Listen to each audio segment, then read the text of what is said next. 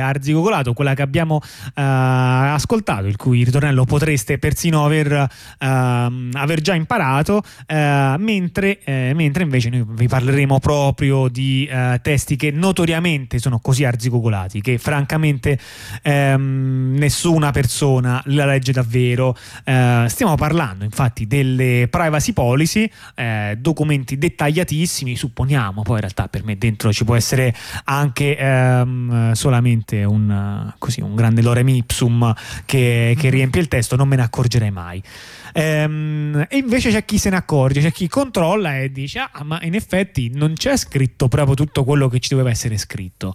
Ehm, ci complimentiamo con uh, questa persona uh, per la pazienza. Trattasi di un uh, esperto proprio di legge digitale irlandese, francamente non poteva essere altrimenti. Cioè, sull'irlandese non lo so, poteva essere di dovunque, ma sul fatto che fosse un esperto di legge digitale non e poteva essere altrimenti. interessato a leggere tutte le righe piccole. sì, esatto. Ehm, e si è accorto che YouTube fa delle cose che non dice. Eh, che cos'è che fa che non dice? Beh, potrebbe, potrebbe anche esservi capitato di accorgere perché eh, YouTube si lamenta parecchio, si lamenta se usate gli ad blocker. Ora tanti siti si lamentano se usate gli ad blocker, però va detto che Google si lamenta di più e si impegna molto per cercare di aggirarlo. Infatti essendo YouTube si sa che diciamo, la lotta tra eh, diciamo gli ad blogger sono strumenti che bloccano la pubblicità. Alcuni siti quando sanno di, che ci sono anche utenti con gli ad blocker non fanno niente perché dicono vabbè sono una quota piccola, non fa niente, troppa fatica, va bene lo stesso. Alcuni si lamentano un poco di più, altri ci provano a sì. riconoscerlo. Ora, chiaramente, un sito con molti utenti come YouTube ha anche molti utenti che si divertono a smanettare e che quindi se YouTube trova un modo con cui si accorge dell'ad blocker, loro cambiano il modo in modo che non se ne accorga più.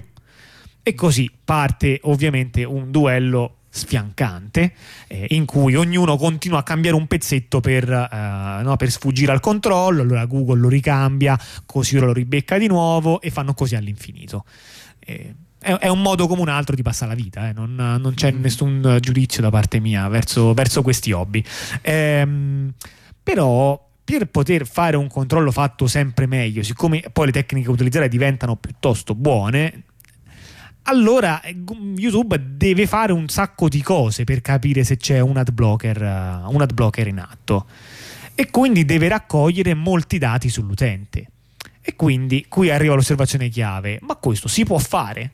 Cioè, se tu non me lo dici nella privacy policy, questo che stai facendo, siccome non puoi sostenere che sia a vantaggio dell'utente, perché è a vantaggio esclusivo dell'editore, e quindi tu in realtà non dovresti poterlo fare, perché il GDPR e come si chiama, le privacy eh, dicono che eh, tu puoi fare senza dirlo nella privacy policy solamente le operazioni che sono necessarie per lo svolgimento del servizio.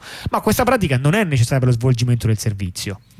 E così ha iniziato una. Um, una disputa. Sì, disputa che diciamo ovviamente probabilmente non lo vedrà vincitore alla fine perché eh, diciamo eh, probabilmente lasceranno perdere il tutto che però è una disputa interessante perché sostanzialmente sta utilizzando appunto dei requisiti previsti dalle norme europee per bloccare una pratica che ovviamente eh, la pratica uh, non è pensata per quello che dichiaratamente diciamo, vorrebbe sembrare essere, cioè la pratica uh, è ovviamente pensata per, perché Google, perché eh, YouTube non vuole che il, uh, diciamo, ci siano degli ad blocker che bloccano gli annunci, quindi sono per guadagnare la pubblicità. Però questa cosa mh, così dichiaratamente non è permessa, quello che sarebbe permesso è appunto utilizzare i dati per uh, fornire un servizio migliore. Esempio, ho un computer vecchio, cioè ho un computer con una determinata risoluzione del monitor, in questa maniera uh, lui riconosce qual è la risoluzione più adatta Uh, per uh, farmi godere al meglio del video che sto guardando. Ecco, questa è una cosa che si potrebbe fare. Ma sì ma questa, quello che invece stanno facendo non è questo, il blocco non è pensate, cioè l'identificazione di blocker non serve per garantire una migliore resa del servizio. Al contrario. Eh, al contrario. Tutto serve, il contrario. No, vabbè, dal punto di vista di Google no, però dal punto di vista di Google è invariante questa cosa. Eh, Beh, no, perché Google, peggiora il servizio, cioè blocca il servizio per gli utenti con l'adblocker. Esatto. Quindi eh, però, eh, peggiora il servizio. Sì, no, perché loro potrebbero voler dire che, vorrebbero, dire che il servizio è completo, compresa la pubblicità. Ah, beh, certo, certo. La pubblicità il contenuto personalizzato. Il contenuto personalizzato fa parte del servizio, quindi. Certo. Dici, non sai cosa ti stai perdendo. Non sai cosa ti stai perdendo, sai che pubblicità ti stai perdendo. Comunque, diciamo, questa. Eh, diciamo, quindi il.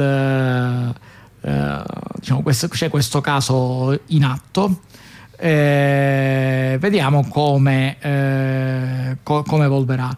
Quello che noi sappiamo è che al momento Google, che è la proprietaria di YouTube, non ha risposto, non ha risposto a queste eh, diciamo, a, a, questa accusa, tra virgolette. Sì, va detto che io, se, se, cioè, non so se va detto, però eh, secondo me l'esito sarà un po' diverso da quello che dici tu. Cioè, tu dicevi che secondo te lui non avrà successo. Secondo no, me lui avrà un successo, ma io metterei in dubbio del quanto eh, di successo sia questo successo. Cioè, secondo me potrebbe aver ragione. E infatti la commissione ah, potrebbe ass- dire: Ah sì, andava scritto nella privacy policy. Esatto, ha sicuramente ragione. Poi questo... Google lo scrive nella privacy policy e francamente stiamo dove stavamo.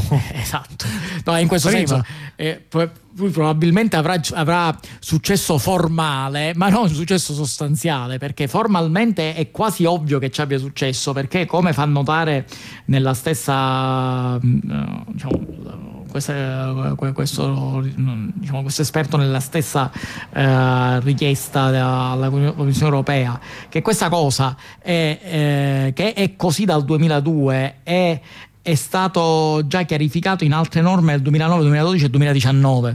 Quindi sostanzialmente questa cosa non solo è stata decisa più di vent'anni fa, ma è anche stata consistentemente ripetuta. Quindi diciamo è chiaro che questa cosa non si, può, non si può fare. La questione è che è molto facile aggirarlo, quindi sostanzialmente questo probabilmente non porterà a niente se non a una modifica dei termini di servizio di YouTube.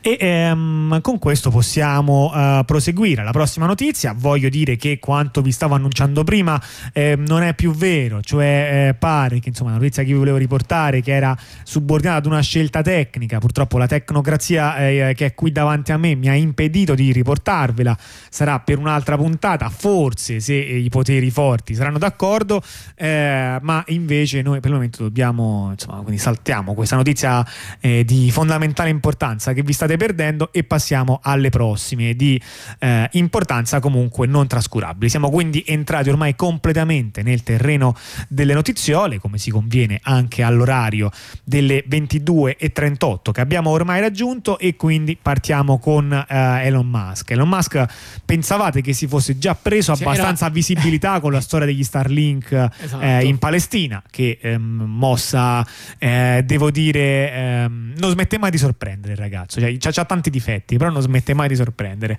Ehm, e invece questa è ehm, una storia che francamente avevamo già sentito. Sì, più che altro se non l'avevamo proprio sentita, l'avevamo intuita. l'avevamo proprio che... già sentita, ma la diceva eh, quell'altro, quello che fa...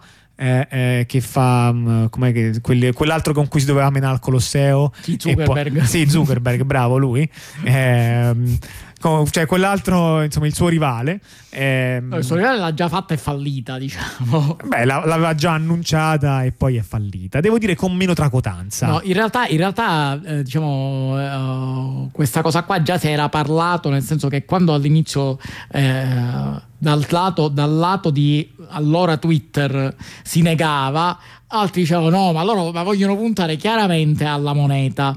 Sì, invece Facebook lo diceva proprio, no? lanciò a Libra questa idea di, di, avere una moneta, ora lo dice ovviamente anche X, ehm, che però mette anche una data in cui sono sicuri eh, di farcela, anche loro secondo me pe- che devono fare le cose in tempo per il giubileo, quindi eh, come eh, i lavori che stanno facendo a Roma, per cui tutte quante le cose verranno sicuramente fatte entro il 2025, è credeteci. È bellissima questa cosa perché generalmente... Cioè, è noto nel mondo delle, delle, cose che si fanno che tu cominci le cose con una data certa e non sei certo la data di fine. Invece noi qua, qua a Roma siamo con, che non si sa bene quando cominciano, però è certo che finiscono la data ben precisa. Sì, sì, mi sembra un buon modo di, di vederla. E così vale anche la stessa cosa per Elon Musk, che hanno detto, guarda, alla fine del 2024 noi abbiamo già fatto, ma non soltanto un sistema di pagamenti interni a Twitter, ma proprio che, ehm, che tu non avrai più bisogno di un conto in banca. Cioè, che, che vorrebbe dire hai aperto una banca. Sì, sì, cioè, comunque cosa si chiama hai aperto una banca. Sì, io non ho più bisogno di un conto in banca perché posso usare Twitter. In effetti devo dire che se l'idea è aprire una banca, io credo che un multimiliardario possa aprire una banca nel giro di un anno. Questo secondo me è alla portata eh, forse, però qualche, forse, però qualcuno nel governo americano non è proprio d'accordo che bypassi tutte le licenze per aprire una banca facendolo tramite Twitter.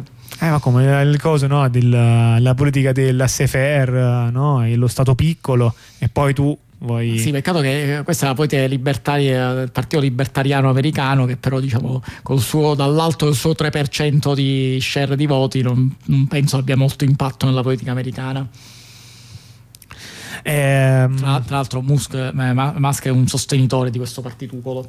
Certo, eh, beh, che del resto prima vedeva tra, tra le sue fila anche Trump. Sì, prima, che, prima, che, capisse che poteva, che se andava da un'altra parte lo facevano diventare presidente. Sì, eh, comunque. Uh, questi sono i, i, piani di X, lo vedremo se la cosa sarà così facile come, come annuncia. Mm, insomma, di, diciamo che finora in Occidente per qualche motivo nessuno è arrivato così là. Persino le piattaforme molto spinte, no? per esempio i vari PayPal, per, no? per dirne una, persino quelle piattaforme eh, essenzialmente sono più delle piattaforme bancarie che hanno, anche se sono, anche se sono ben piazzate nell'uso diciamo mobile, per cui non si presentano esattamente come delle banche, ma poi sono da maggior parte dei punti di vista diciamo, delle banche. Diciamo che si chiarirà molto facilmente perché vedremo quanto, dove, sarà, dove finirà la fuffa, cioè faranno questa cosa, vedremo dove, dove finirà la fuffa e dove comincerà la cosa reale, perché da loro la presentano come una cosa completamente innovativa che appunto farà meno della banca e sostanzialmente scambierà soldi direttamente sulla piattaforma, si presume tramite una forma di criptovaluta, perché a questo punto. Eh, però il, eh, diciamo, quello che sicuramente può essere fatto è che fanno un sistema di scambio economico e però si appoggia a una banca magari è una banca che fa Elon Musk la chiama X-Bank insomma come, come, vuole però diciamo sono due cose profondamente diverse quello che loro stanno dichiarando è un sistema completamente senza banche cioè nel senso che il sistema funziona tutto all'interno dell'infrastruttura di Twitter. Eh, in realtà, diciamo, io eh, mi fido poco, ma probabilmente cioè, la cosa che ritengo più probabile è che in realtà faranno questa cosa, ma sarà una specie di, di PayPal dentro Twitter. Che poi si appoggerà su una banca che appartiene pure, pure a, appunto, a X, a Elon Musk, però diciamo alla fine comunque il sistema sarà simile a un normale sistema bancario. Vedremo cosa verrà fuori. Tanto abbiamo una data, 2024. Sì, um, infatti non c'è mm, nemmeno troppa fretta. Ce lo, ce lo studieremo mentre, mentre, percorreremo il nostro tratto di tram sulla linea che va fino a dove? Eh, a, a, a Vaticano Aurelio. Vaticano Aurelio, sì, al 2024 sì. ve l'immagino. Comunque, sì, comunque visto no? che tutto finisce nel 2024, andremo dalla Tiburtina, nel, eh. nel passaggio da Tiburtina ad Aurelio. No, ma noi andiamo, no? facciamo cioè, Ponte Mammolo, poi arriviamo il tram Tiburtina, poi quello per il verano. Abbiamo eh. il tempo di aprire conti conti, chiudere conti, fare. Sì, nel frattempo ci saremo scambiati le nostre ampie finanze. Ehm, beh, è arrivato il momento di passare ad un altro dei nomi che non possono mai mancare nelle nostre puntate, che è Apple. Questa volta abbiamo anche un gioco di parole fenomenale a disposizione, ovvero che um, questa volta parliamo di Apple, parliamo di Mac, ma non del Mac che state pensando, e invece di un altro Mac. Di un altro Mac, eh, che è il Mac Address. Sì, diciamo che questa notizia era tanto per dire. Uh, diciamo, ci avete, ci avevate creduto. Era principalmente eh? per fare quest- questa battuta. Per fare questa battuta, perché diciamo, la notizia è molto scarsa. Cioè, era per dire che ci avete creduto. La, tre anni fa Apple aveva introdotto una feature sugli iPhone che serviva a nascondere il MAC address eh, nelle, condizioni, nelle connessioni wifi perché il MAC address è una, una cifra è una, diciamo, un numero, un codice, diciamo univoco, che quindi permette di identificare la uh, scheda di rete da cui è stato emesso. Quindi per motivi di privacy l'Apple aveva detto ok, noi abbiamo, inseriamo nell'iPhone una funzione che permette di nascondere il MAC address, per cui sostanzialmente il vostro MAC address, che è univoco del vostro device, non sarà visibile in... Uh, diciamo, nel, a chi fa la scansione della vostra connessione wifi. Cioè che cosa fanno? Loro per ogni rete wifi a cui vi connettete ne fanno uno nuovo, poi dopo riutilizzano sempre lo stesso in quella rete. Mm, questo perché a, a volte diciamo, diciamo, può essere una scelta più sicura, cioè una scelta che ti crea meno problemi dandoti però comunque il vantaggio che almeno tra reti diverse non hai lo stesso identificativo, quindi l'identificativo che hai non è globale e questo in genere si considera che è un fatto positivo eh, dal punto sì. di vista della riservatezza. Sì, il tutto sarebbe stato tutto perfetto se non fosse che eh, non era perfetto. Che scopriamo ora che questa cosa non ha mai funzionato da tre anni a questa parte. Cioè il sistema più o meno funzionava, eh, nel senso che un attaccante puramente passivo che avesse visto i MAC address in giro, in effetti avrebbe visto un MAC address diciamo finto, non corrispondente a a quello che usate nelle altre reti e quindi ehm, di, di fatto de-anonimizzato più o meno. Ma avrebbe comunque potuto scoprire qual era il MAC address vero semplicemente facendo una specifica richiesta secondo un protocollo tra l'altro anche abbastanza pubblico che insomma che tutti quanti i device Apple supportano da parecchio tempo. Mm-hmm. eh, se facevi una richiesta lì ti diceva ancora il MAC address quello vero ehm, e invece di, di, quello falso. E quindi sostanzialmente era possibile ricavare quello vero, diciamo, se eh, paradossalmente al, all'attaccante malizioso eh, sarebbe stato aperto il vostro MAC address, mentre sarebbe stato protetto da quelli a cui non gliene fregava niente. Questo era il sì. concetto. Ma tra l'altro c'eravamo una notizia che, che era abbinata a questo, poi ce la siamo persa, a qualche punto è scomparsa, perché avevamo un'altra uguale di un pulsante che aveva Google e per quello per la privacy, che poi però in realtà non faceva assolutamente niente. Non, non ce l'avevamo. Guarda, io ce l'ho pure aperto quel link. Eh, eh, eh, eh ma ora non ce l'ho più, la, l'avevo aperto prima. Eh, e quindi adesso potete soltanto delle, mm, delle, cose generiche. Quindi se tu lo stai ricercando, no. lo posso, posso, anche continuare no, a dire. Cerco, lo cerco, cercalo tu mentre io Vai. do le altre due notiziole molto banali. Eh, diciamo queste erano quelle con cui volevamo chiudere perché erano quelle più, eh, diciamo, più comiche. Una. Mh, Faccio ancora in tempo, vado. Um, Google aveva un tasto per la privacy eh, che era un'impostazione del, dentro le web activity di, di Google eh, che ti eh, permetteva di aumentare la tua privacy. Ehm, ma di fatto l'unica cosa che faceva era che non ti diceva più che ti stava tracciando. Cioè, se tu lo attivi, lui ti dice ti sto tracciando. Se tu lo disattivi, lui non ti dice più ti sto tracciando, però continuava a raccogliere esattamente le stesse informazioni. Quindi, per esempio, il parametro della location, che è, no, quindi della posizione geografica eh, che Google vi, vi controlla, se voi avete questa impostazione non attivata, Google la raccoglie e, e ve lo mostra. Se invece voi attivate questa opzione di privacy, Google continua a raccoglierlo, ma semplicemente non ve lo mostra. Ehm, quindi un, un, pulsante per la privacy che voi lo premete non migliora la privacy di una virgola. Non male, sì. secondo me non male. Per le ultime due notiziole sono due notiziole uh, minimali, ma abbiamo pensato che fosse il caso di dirvelo. Una riguarda Lidl che normalmente non è un frequentatore della, di questa trasmissione, però a questo punto lo diciamo. Eh, Lidl ha ritirato eh, una serie di mere- eh, Lidl, eh, cos'era in Inghilterra mi pare, una serie di merendine come diciamo fa con un sacco di, eh, altre, eh, di altri prodotti Generalmente questi prodotti che, che sottofondo mi stai mettendo. Vai, vai, vai, tranquillo. Com- ma, è, ma, è per quella dopo, è per quella dopo. Ah, ok. Nella una serie, eh, dicevo, eh, capita che i supermercati ritirino dalle loro catene dei prodotti. Generalmente que- lo ritirano per motivi, eh, diciamo, connessi con il connessi con eh, un ingrediente, un difetto di produzione, un ingrediente diciamo che ha superato la decadenza, una, una qualcosa che potrebbe risultare eh, dannoso per l'utente. Questa invece è stata, queste merendine sono state ritirate perché sulle merendine c'era un link a un sito che era teoricamente quello delle, della merendina, quello in cui puoi leggere le offerte. Sì, sì, esatto, il sito della merendina. Peccato che questo sito della merendina in realtà linkava a contenuti pornografici.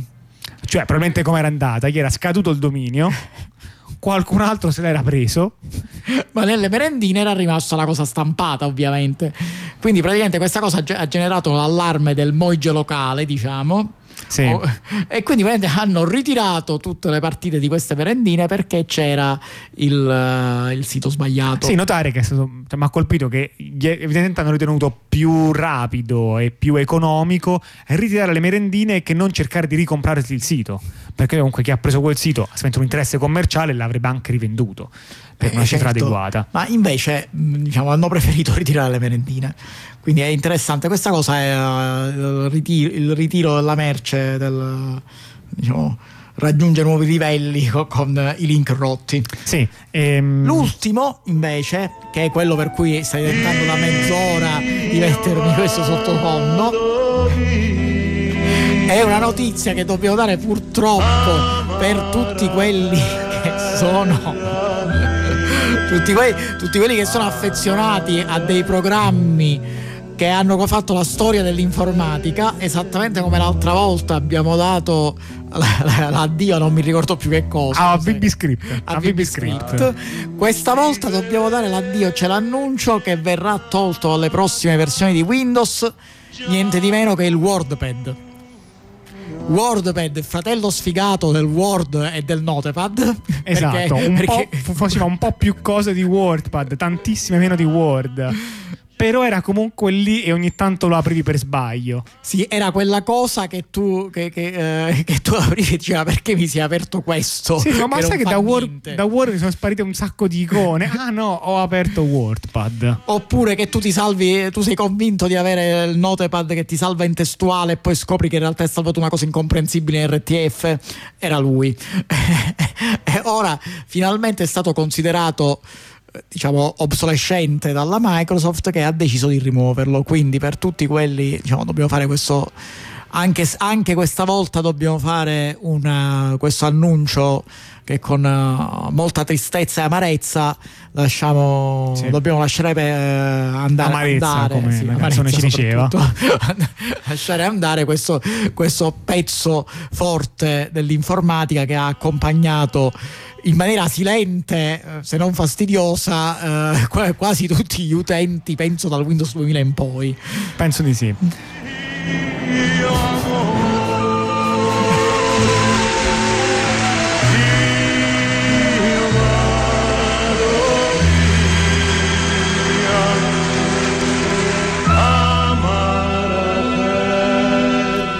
Con questo alle 22.53 andiamo a concludere la puntata di domenica 29 ottobre dell'edità eh, nella presa. Ci risentiremo la eh, settimana prossima eh, con una certa probabilità, ma anche se non ci dovessimo essere, ci saranno eh, delle repliche da noi selezionate a tenervi compagnia. Quindi rimanete con l'appuntamento che eh, la domenica alle 21 c'è l'appuntamento con l'edità eh, nella presa. Il palinsesto della Onda Rossa per cui stasera termina qui. Noi ringraziamo chi l'ha ascoltata, in particolare a chi l'ha fatto privato della propria libertà. Da domani mattina alle ore 8 riprende la rassegna stampa che come sempre eh, vi eh, informa su quel che avviene eh, nel mondo ehm, e poi via via con il palinsesto consueto. Vi ricordo che La Presa è una trasmissione che parla di tecnologia e dintorni e che Radio Onda Rossa è una radio autogestita, autofinanziata che ehm, eh, trasmette in FM su 87.9 ascoltabile anche dal sito eh, ondarossa.info. Eh, sostenetela quindi se vi sembra